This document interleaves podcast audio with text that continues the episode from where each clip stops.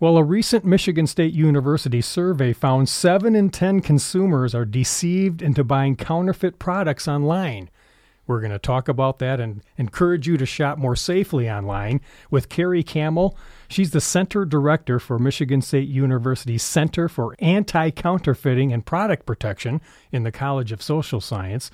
And she's an adjunct College of Law professor, too. And Saleem Alhabash is Associate Director of Research at what we call A-CAPP and a professor of advertising and public relations in the College of Communication Arts and Sciences. Great to have you both here to share your expertise today. Thanks for having us. For give us a little bit more, Kari. Why don't you start a little bit of your background? Why are you interested in this topic? Sure. So um, I came to Michigan State University about 11 years ago and found out a couple years into my my journey at MSU that there was this center that was studying something called anti counterfeiting. Um, I have a legal background, so I had studied intellectual property law and criminal law and all those things and had never heard of anti counterfeiting. So I did a little bit of research. Um, I applied for a job that they had opened there and discovered there's this whole world of people out there and organizations out there that essentially are faking legitimate products and then selling them for profit. So you take something as simple as a pair of shoes or a laptop or a bicycle helmet that has the logo of the company on it, and a, another what we call a bad actor will take it and copy it to make it look you know as similar as possible and slap that other company's logo on it and then sell it often for a cheaper price but not always in order to make a profit. Um, and then one of the challenges we see with that is that someone may say, well, it's just cheaper. I'm going to get a deal on it, or it looks the same, but they don't go through some of the, the safety standards and testing that we see um, from legitimate companies. Yeah, Saleem, a little bit of your background. Why does this topic interest you? Well, it is interesting because I think Kari is the reason why I got interested in the topic because a few years ago, so the A-CAPP Center holds an annual brand protection strategy summit. And over the years, a lot of the efforts to contain this phenomena have been centered on the actions of the brand holders and the brand owners in collaboration with law enforcement and other entities. And as the world of e commerce has mushroomed into our daily lives, there has been increasing understanding that this phenomena is really hard to contain. And there has to be engagement of the consumer. So a number of years ago, in 2016, I believe, Kari reached out and said, Why don't you come to the brand protection, um, uh, brand strategy summit? And I did, and it's kind of the, the moment you open your eyes, I, I liken it to seeing the arrow in the, in the FedEx logo. Once you see it, you can't unsee it, right? But you're oblivious to it beforehand. And that, w- that was kind of my in- entryway into being interested in this particular topic and primarily, so I'm a, a, social scientist. I do media psychology in my um, work as a professor in the Department of Advertising and Public Relations. And a lot of understanding the impact of digital media and advertising deals with understanding consumers and the impacts of their own media consumption on their own behaviors, on their own well being, on their own health. And I think my biggest draw and worry about the, the phenomena of counterfeiting as it stands in today's world is the huge impact that it has on the well being of consumers. Across the different inter- industries, across the different product categories, there's hardly any product category that is now on the market that the counterfeiters have not managed to infiltrate and provide products that are cheaper but also produced less ethically um, and by default have less um, good standards, meaning that they can have a detrimental impact on the health and well being of consumers. And Kari, you had said the other day, if you shop online, you're susceptible. So, but before we go on, a little bit more about A-CAPP and the mission there.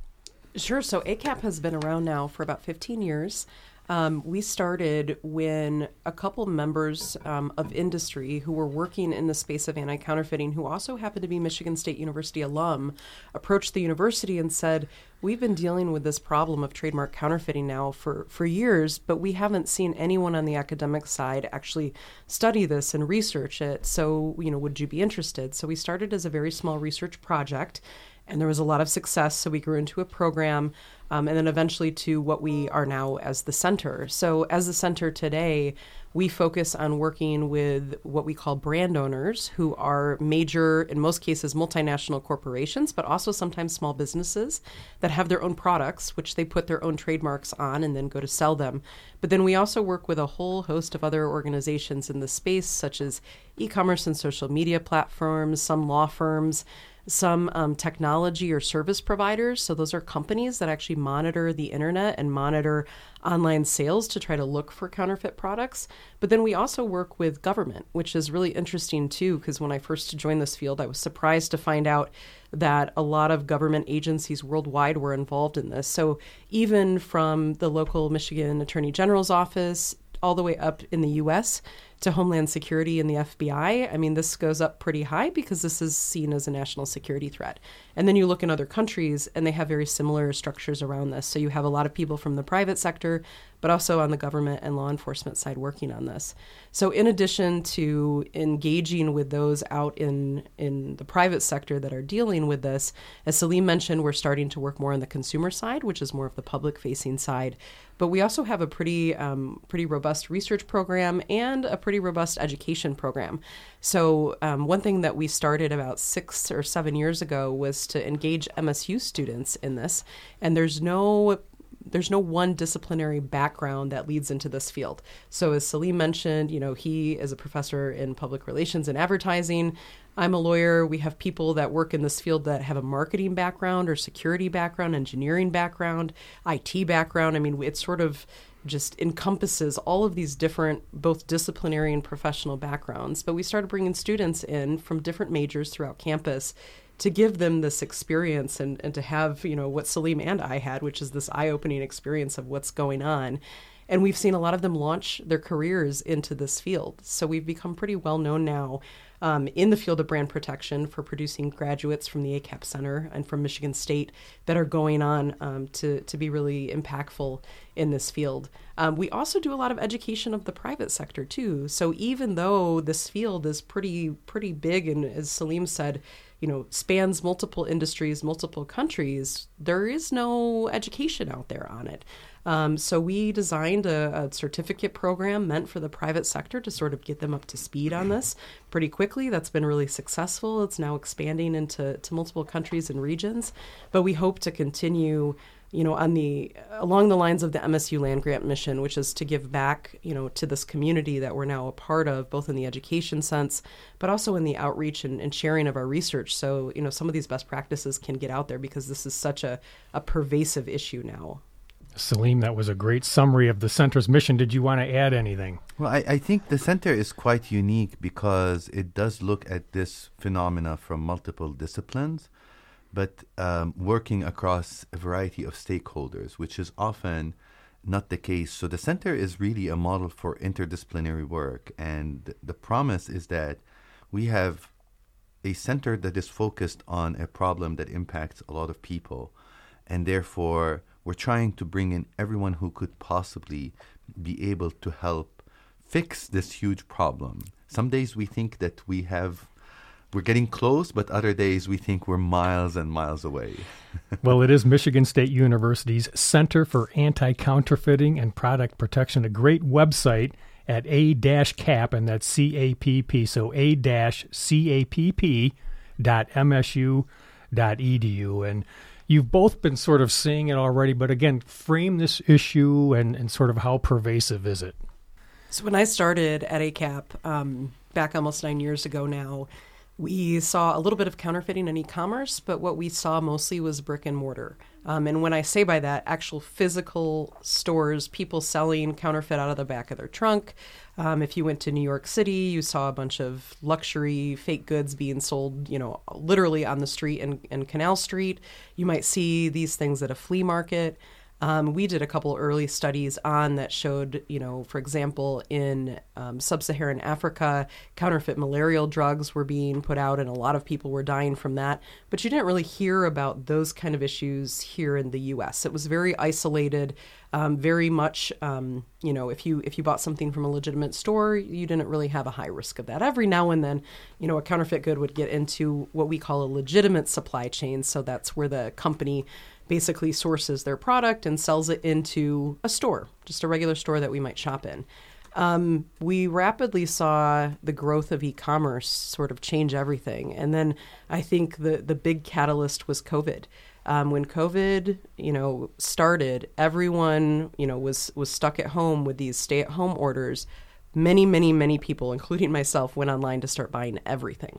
And what happened was you know when when you are in a physical store you can actually look and pick up and touch and feel the product that you're buying. When you're purchasing online you can't do that anymore. You're looking at an image you know on a screen whether it's your phone or your laptop and you look at it and you think oh that looks like the product i want and you purchase it.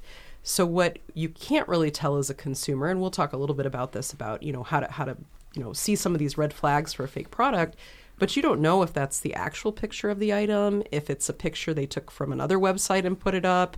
You know, you we really don't know that as a consumer, and I think that was the beginning of this really snowballing and really just sort of you know becoming a problem everywhere for anyone who's purchasing goods online. Um, we also saw too when there were shortages in the supply chain I mean, the counterfeiters monitor this, so they would start producing whatever there was a shortage of, and it, maybe you couldn't find something in a store, and then all of a sudden there would be a proliferation of what appeared to be that product online, but it was the counterfeiters filling filling that demand in the marketplace. So we we saw everything change during this period. And there were some predictions that it would go back to the way it was before, but we haven't seen that. This this continues to grow in the online space, grow into places that we would have never predicted maybe 10 years ago, such as social media, which Saleem can speak more about, uh, and just products being sold in such interesting ways um, that we would have never expected before. Right, Saleem. How does the powerful social media play into this? Right. So this is one of the unintended effects of social media and the internet in general. So in 2006, when we started recognizing the proliferation and, and pervasiveness of e-commerce and availability of endless bandwidth on social media is when theories like the long tail theory um, emerged, which you know, liken it to, let's say we're interested in um, um, music CDs, right? If we were to go to Walmart, there is finite shelf space in the store, in the brick and mortar store. So there's much more stringency on what goes on the shelf. There's verification, validation.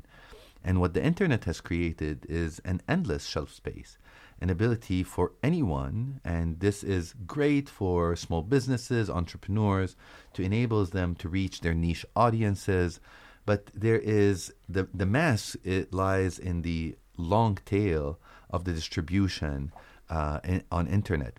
Now, this is where the problem online on social media and e-commerce platform emerges in terms of just the, the, the exponential growth the availability of counterfeit products. Um, and the counterfeiters, unfortunately, are two to three steps, if not more, ahead of the brand owners in terms of they have access to knowing what is where the demand lies. So they know the products that are in demand. They can see that through the marketplace. And they leverage their own production and they infiltrate the supply chain through the ability of anyone now to go and promote a product on social media. So I'll give you an example. This is an anecdotal example. A few years ago, when we were looking, starting to look at this um, phenomena of people buying prescription medications online, and we went to um, a social media website, which is Instagram, and we looked at um, public conversations, so publicly available comments and conversations about depression or anxiety. And what we found there, anecdotally speaking, was that illegal sellers are infiltrating these public comments, these open comments, and they are posting, hey, I have access to this medication, to Oxycontin, to Adderall, um, to Valium at a cheap price, and uh, contact me on this other platform, and I can provide it to you. And so the availability of this information for vulnerable people who are discussing something so personal, so deeply impactful in their own life. And when we see a lot of the socioeconomic um, divides that are in this country and in other countries, that could make this very appealing and could actually enhance the demand side. So there is a greater picture, uh, socioeconomic picture of how widespread this phenomenon is. So, for example, when we look at, we've just conducted this survey right. of 17 different countries, and we asked people one of two questions. Two two of the questions we asked them is in the past 12 months, have you went online to buy a product that you knew was counterfeit, and have you bought a product online that you later found out that was counterfeit? You were deceived into buying it, and more than half of the global sample said that they had bought a product online knowingly. They knew that it was counterfeit. And about two thirds, as you mentioned, almost seven in 10 people have been deceived into buying it. And also, we tend to think that this problem um, exists outside the United States. Data from the US is right around the average. 55% of the US sample, sample said that they went online knowingly buying counterfeit products, and about 66% have bought products that they thought were authentic, and they found out that um, they were deceived into buying these counterfeits. Now, as we situate this with the, you know, the process of shopping online is very different, as Kari mentioned, from shopping at the brick and mortar store. There is no physical senses that are available, but what is also missing from shopping online is this time where you can actually think and mm. deliberate and evaluate the product attributes and qualities. But in the online space, that time is shrunk to a few seconds. So I myself will say that I'm a big TikTok uh, user. So I'm a, I'm only a lurker. I don't post any videos, but I constantly see these videos from um, influencers and through display advertising, and they know everything about me. They know that I have two kids, so they advertise toys to me, and I get sucked in. And within, if you know, you're in this environment where you're repeatedly getting the same message about the same product, and you're seeing other people using it, and you're like, well, you know, I want to be in on it. I don't want to miss out. So and within a few seconds, I'm able to go to the website, the TikTok shop or Amazon, and within a few seconds, it's already being shipped to me. So I did not even have to change from my PJs to actually make that whole transaction, right? I'm still in my Crocs.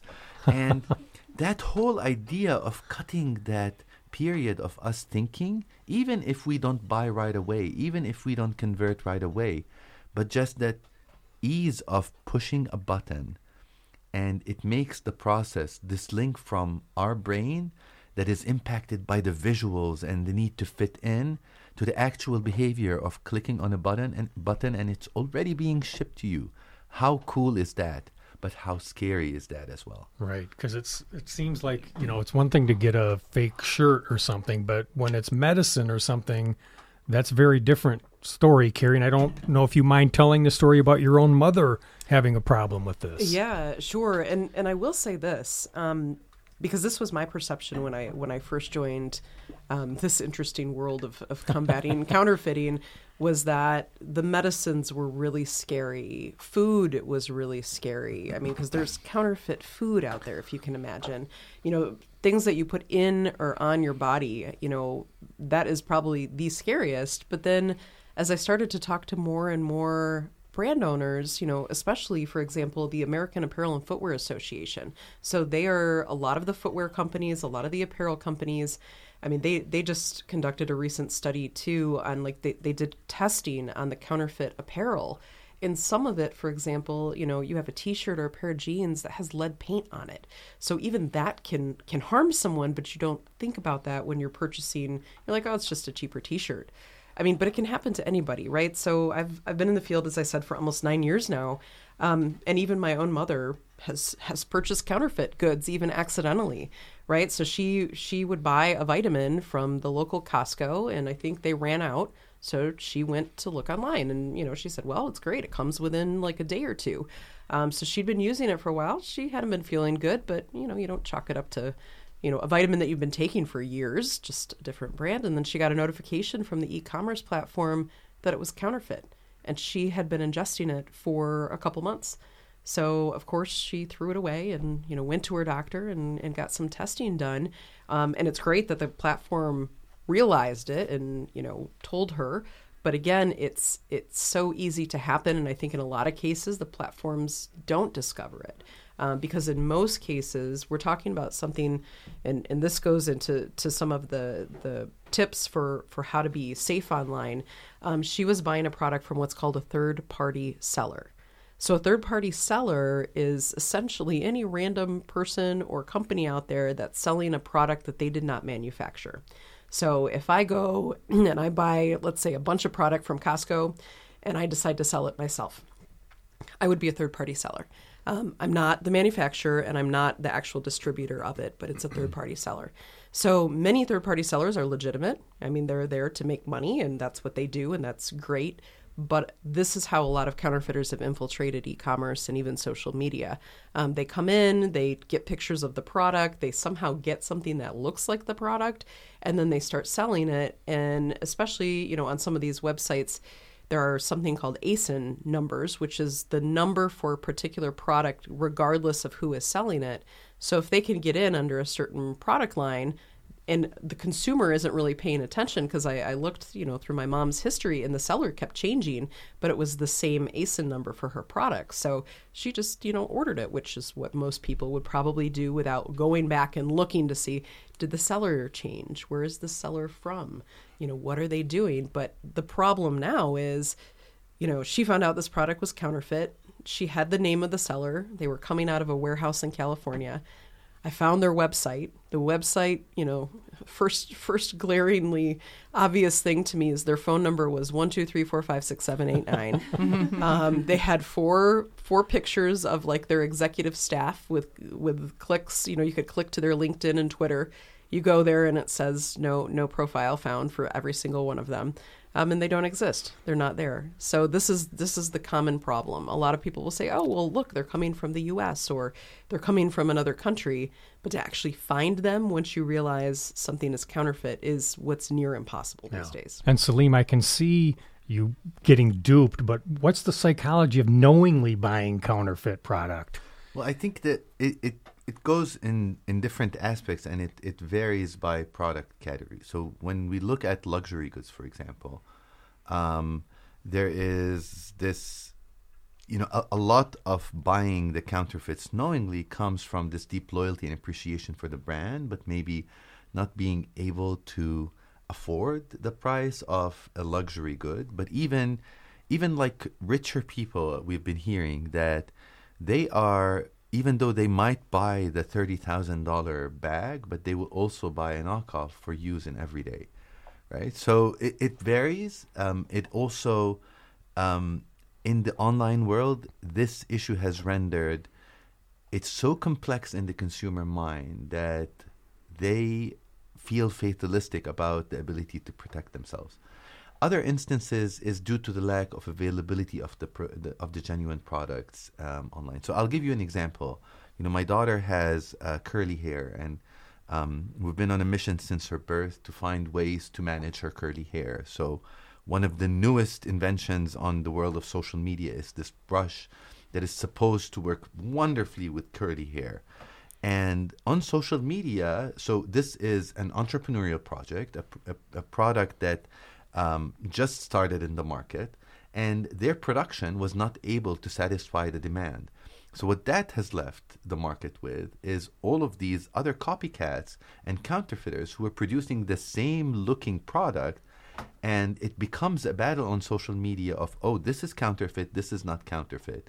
And at the end of the day, when you are so heavily influenced by the coolness of this product, you want to get it, and you can't find it, it's out of stock on the website, you're going to resort, you're going to be the savvy consumer who's going to look all over the internet to try and get that product.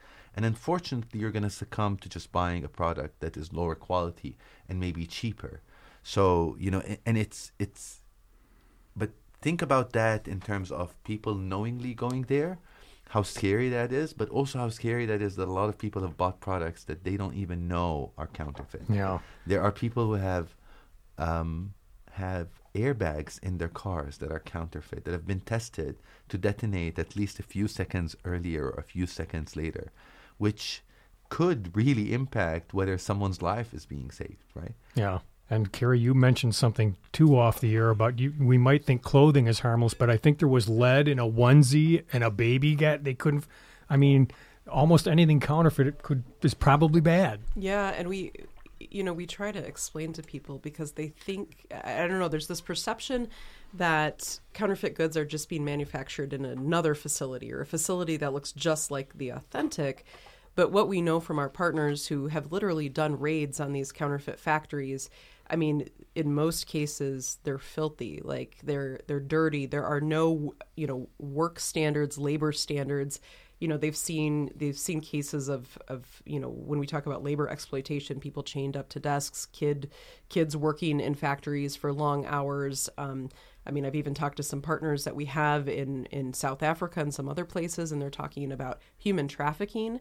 You know, that's involved in this, where they bring people in literally to help you know make these counterfeit goods and then they're sold out. So not only are they you know potentially dangerous and not clean and not made by any type of safety standards because they don't have to you know the people making them are also in really really poor conditions because there are no regulations around it. I mean these are often done in a clandestine way um, not in all cases but in a lot of cases. So you know we tell consumers if you have a choice think through the whole flow of where your money is going you know, um, I'll use the example of Michigan State University. So we work very closely um, with the Department of Licensing here. So MSU licensing is responsible for any of MSU trademarks that you know we're all we're all wearing today that everyone here in the MSU community wears. And it's important to know that when we buy a genuine licensed product, that money goes back to support student scholarships. Well, people may think, oh, we're coming up on the holiday season. I'm going to buy a bunch of Sparty gear, you know, for my family, but I can find it cheaper online. In those cases, when you're buying from someone who is not a licensed seller and a potential counterfeiter, think about where your money is going to go. Yes, you may get a cheap product. It may be dangerous. You don't know that unless you were to go get it tested, which is very expensive to do but your money may be going you know to to one of these places that is not treating you know treating their their labor in an appropriate way. In some cases some of our our A-CAPP studies on the the criminal side show that some of this money goes back to organized crime. Um, it goes back to other types of criminal activity that's going on. So i would encourage anyone listening like think about where you want to put your hard-earned money. I mean you want to put it towards something you know that you believe in that you're connected to in some way or throwing it out in the ether that who knows where it's going to go. And usually in the case of counterfeiting it's something something nefarious. Now there i think there's some legislation trying to what is the inform act? What is the shop safe act? What are they designed to do? Do you think they'll have any impact? I'm going to let the lawyer explain Okay. that. Thanks. Uh, great question. So it, it's interesting to explain, you know, to people that most of our laws were not set up to deal with the internet. They were set up to deal when everything was was in person. Um, so what's happened is, you know, for the most part, the law says if you're a flea market owner and you have someone who's running a little shop or a stall and they're selling counterfeit product, it's your duty to shut that down because that's criminal activity. I mean, just like other types of criminal activity, you can't allow that. And if you don't, you can be sued in court. So when we move to the online space, we haven't seen that equivalent happen with the law. A lot of the cases that have gone through have said, well, it's different in the online space. It's much harder for an e commerce platform to monitor their own platform that they've built um, to look to see if there's counterfeit goods going on. So there was a big case back in 2010 involving Tiffany, the jewelry company, who sued eBay, the e commerce site, which most of us know. Um, and the court in that case said, Tiffany has to report to eBay and any e commerce platform very specific instances of counterfeit postings before they have a duty to take it down. And Tiffany said, Well, but we know they're proliferating on their site. Shouldn't they have a duty to look for them? And the court said no. So fast forward till now, 12, 13 years later, And Congress and everyone is saying this cannot be anymore. We have to put on the e commerce platform some proactive measures to protect the brands, but to protect consumers. So, Informed Consumers was the first step in that. That was a law that was passed federally, but also a bunch of states passed it too, Michigan being one of them. So, we have a state version of that and a, a federal version of that. And that requires e commerce platforms at a bare minimum to get the contact information of every seller on their site um, that is selling over a certain amount of, of goods. If a seller is selling one product, they don't have to do it. But if they're moving massive amounts of product, they have to get their their name, their address, their tax ID, their business license, a, a phone number, email address, and they have to have some proof of identification. So that was the first step. ShopSafe is the second step. So this is another piece of federal legislation um, that makes it puts more duties on the e-commerce and social media platforms to say not only do you have to verify who's selling but now you have to vet the products that they're selling. You have to do some research to see if the seller has ever been you know suspended anywhere or taken down anywhere. You have to proactively monitor your own website that you've created your own platform that you've created to make sure this isn't occurring and if someone who owns the marks, you know, notices that you're not taking enough steps to do this, they can now sue you. Um, essentially for what's called secondary liability for trademark counterfeiting, meaning they're not the ones doing the counterfeiting, but they're allowing the counterfeiting to happen. What's interesting, though, under Inform is that consumers now can report. So they can report to the the um, the FTC, the Federal Trade Commission, but they can also report to their state attorney general's office. And the state attorney general's office can now take action against a platform that they think is not protecting consumers. So for those out there listening personally, if you find that you've, you know, you've purchased a counterfeit good, um, one is, of course, try to report it to the place that you bought it from or report to the brand owner themselves, so the actual brand. But now you can report to the Attorney General's office as well and say, This is my experience. This is evidence of my transaction. This is the product I ended up yeah. with. Some tips now, some advice how consumers be aware of it and avoid it. Yeah. I think that the the main thing is to ensure that you are not buying impulsively a little bit of research into the, the validity and um, safety would not only save your own life, but the life of others. Um, when it comes to things that are related, for example, to medicine, so that is another area that has direct effect on consumers, and we're we're seeing an increase in, especially after the COVID nineteen pandemic, a lot of people started going to online pharmacies, and the World Health Organization says that ninety five percent of the online pharmacies have illegal, substandard, and falsified medications. The chances for buying a medication online through anywhere that it's counterfeit is about 50%. So it's a coin toss. So there are resources that you can check the validity of these uh, sources. So, for example, safe.pharmacy, you can plug in the website and it tells you if it's uh, an online pharmacy that has good stuff or bad stuff, right? Good meds or bad meds. The other thing is to also be vigilant and be critical and skeptical of the information that you um, look at. Oftentimes, when we shop online, we try to shop for a number of things, and it, it takes only a few more clicks. This is, you know, what we do with things related to fake news and misinformation. Everything that applies to that also applies in this sphere. It takes only a few steps to verify it, to Google the seller, to look at their profile. If there's something fishy there, don't do it. The second thing is it makes so much sense that all these big brands hire the best people to communicate about their products. They're unlikely to make spelling and mistakes and grammatical mistakes in the product description. So if you see, see something odd, you know, put on your sixth grade grammar hat on and be very critical if you see a spelling mistake or an error.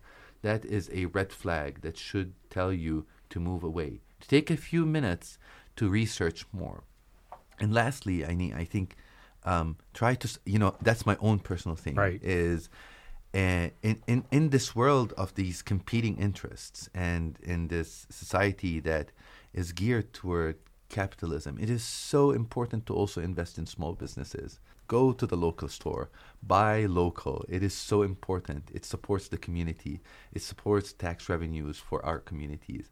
And there's much lesser chances that these products are going to be counterfeit. Here, here. I'm glad you said that. Saleem and Kari, what would you add? So I would add is know where you're buying from. I mean, I could tell people only buy from a brick and mortar store, but that's not reality. I mean, even for me, I, I shop online all the time. But I would say know where you're buying from. So, for example, if we are a big Lego household, um, we work also with with Lego in this field because Lego is counterfeited, like every other product. Um, but if I'm going to buy Lego, I should probably go to the Lego website or to another authorized distributor that I know sells Lego. So, for example, I know Target sells Lego. Target also does not allow third party sellers on their website. So, what they are selling on their website is the same product that they're selling in the store. So, I know to go there. If I go on another website, you know, I can look to see who is actually selling the product. So, Lego, for example, may be selling on Amazon. And if Lego is selling on Amazon, I want to buy directly from Lego. I don't want to buy from cheap Legos, who's the seller also on Amazon, maybe with the same identification number. So always look to see who the seller is, where they're based. If they if they have a US address, that isn't a guarantee, as I saw from my mother's case, right? But look to see who's actually selling it. When I looked at some of the names of the sellers of vitamins that my mom purchased, I mean, some of them were not even selling, they were like cheap office supplies, was the name of one of them. So look and you'll see some of the, these discrepancies. So someone who's selling office supplies probably isn't going to be selling toys. They're probably not going to be selling legitimate vitamins. So it's a little bit of an investigation, right? To look through and see, like, what's really going on here if you're also seeing a product, for example, sold by Lego, I'm I'm thinking of some of the big sets that are like seventy nine ninety nine, and all of a sudden you see them sold somewhere for like twenty four dollars. Another red flag. If it's too good to be true, it's probably too good to be true. Um, one of the other things that you know you can see on some of them, and again this changes frequently. In addition to the misspellings that that Saleem mentioned, is look at the photo. Um, so sometimes they literally copy the photo from the brand site, but sometimes if you scroll through and there's like multiple color choices, you can see that it looks like someone just, you know, with a pretty bad, you know, Adobe Adobe cut job just pasted it on and it doesn't look right in the image. Again, as Saleem said, I mean, these are top for the brands, these are top level marketers. They're not going to make simple mistakes like this. So if you see anything that looks off to you, it is probably off. Like go go with your gut reaction, pause go look it up on the actual company website see if they even offer that color if they offer yeah. that product line because sometimes they'll say people will say oh i can get this in seafoam green i haven't seen that anywhere well it's because the company doesn't make it in seafoam green so another another big sign right? right? but to think about that and even i mean we all like to get a good deal I'm, right. I'm in that category right if we can save a dollar here or there or $20 here or there oftentimes in these e-commerce um, sites it sorts by price lowest to highest. So you always see one of the cheaper products first. So try to be a little bit more savvy and look to see who the who the genuine seller is and not necessarily sort by price too. And, and I think that's really important because oftentimes one of the biggest red flags is the, the, the very sharp drop in the price. Mm. But with the availability of all that data on these uh, electronic marketplaces, is w- the way that we use them as consumers is price comparisons. They are also using them. They are employing bots to write these reviews and give them the five star reviews. So it's not always the price is so so just be vigilant. Stop and think, take a deep breath, go make a cup of coffee and then come back and say is this a good choice to buy it? knowing that there is a slight risk. Yeah. And where am I using this product? You know, if, if it's something that you know, I, I mean, anything from batteries can be so impactful. They can cause fire. Uh, there, there's hardly any any justification to say, you know, it, it's okay. It, nothing bad is going to happen. And we just have to think of that the impact on one person is the same as the impact on a hundred and a thousand and all these people when we can avoid it. There is a consumer responsibility. What I also want to emphasize is oftentimes when we talk about this, one of the ways that we get people's attention by saying all these scary things, because they are scary. But what I hope that the listeners take from today's is it is so easy to be vigilant. The same critical thinking that we apply in everything we do online when we see a fake picture or you know, a fake voice or whatever. Let's apply it to things that we are spending our hard-earned dollars and um, and really impacting the lives of others around us and our lives as well. So let's just apply that same, you know, investigator mindset, Yeah. right? and I know we've been talking mostly about counterfeit, but in general, j- are there just some other shopping safely online tips you'd like to share? I mean, for me personally, and maybe Saleem and I differ on this, I don't buy things from social media. So I, I want to buy things that I need and not that someone is sort of influencing me to purchase. Um, or if I see something maybe that's interesting, I don't click the link to go there. I'll go and look it up on my own to see what comes up. Because sometimes, I mean, I even even received emails for things that I'm like, oh, that's interesting, and I click on it and I'm like, wait a second, like this doesn't look like a correct website, right? Because it's a phishing scam. I mean, and we we see connected to counterfeiting all kinds of other cyber criminality, right? So in a lot of cases, some of the brands we work with have said, you know, they are going after the counterfeits of their product and they find that their consumers are part of phishing scams. They're also getting their identity stolen. They're also getting their credit card information stolen. So it's not just that you might end up with a counterfeit product, but you might also get your credit card or your identity stolen in the process because the people doing this, again, are bad actors. They're not out there to sell just sell a competitor a product. They're out there to make as much money as they can, and they will do that in any way that they can. It could be stealing your credit card information. It might be selling you a cheap product, but they can also steal your identity and open up some bank accounts or some credit cards. So, I mean, when we say be vigilant online, it's it's sort of that whole thing around online shopping is just be careful with it. And to use an analogy, like most people wouldn't walk up to someone they didn't know on the street, maybe standing outside of a mall, and say, Oh, here's my credit card information and where I live. Can you purchase this for me? They would go into the mall to a store that they know, that they trust, that sells their brand, and purchase it there. So, same online. You don't want to put give out your information to someone who you can't verify is actually selling the product that you're looking for. Right, and the same applies. You know, when we talk about spelling, if you if if you go to the alleged brand website and there's only one page that is the only landing page that is moving you to the checkout, then that is a red flag. It has to be a full fledged. I mean, brands work so hard on creating comprehensive pages that promote their brand identity. So if you don't see that, that is a red flag. One easy thing when shopping online or when visiting any website is the S in HTTP at the very address of the uh, the URL. If there is HTTPS, then this means that it is a safe and secure website. Um, other indicators, if they you know if, if, if they don't have contact information, there is hardly any brand that does not have presence on social media. So go to their social media pages on Instagram, on Facebook, on LinkedIn, and get information. Is this does this look like a legit person? Um, so it, it it does deal with everything that we do in protecting ourselves from criminals. That we have to visualize it online, and it's hard online because we don't see the person. We feel that we are anonymous and other people are anonymous to, to us.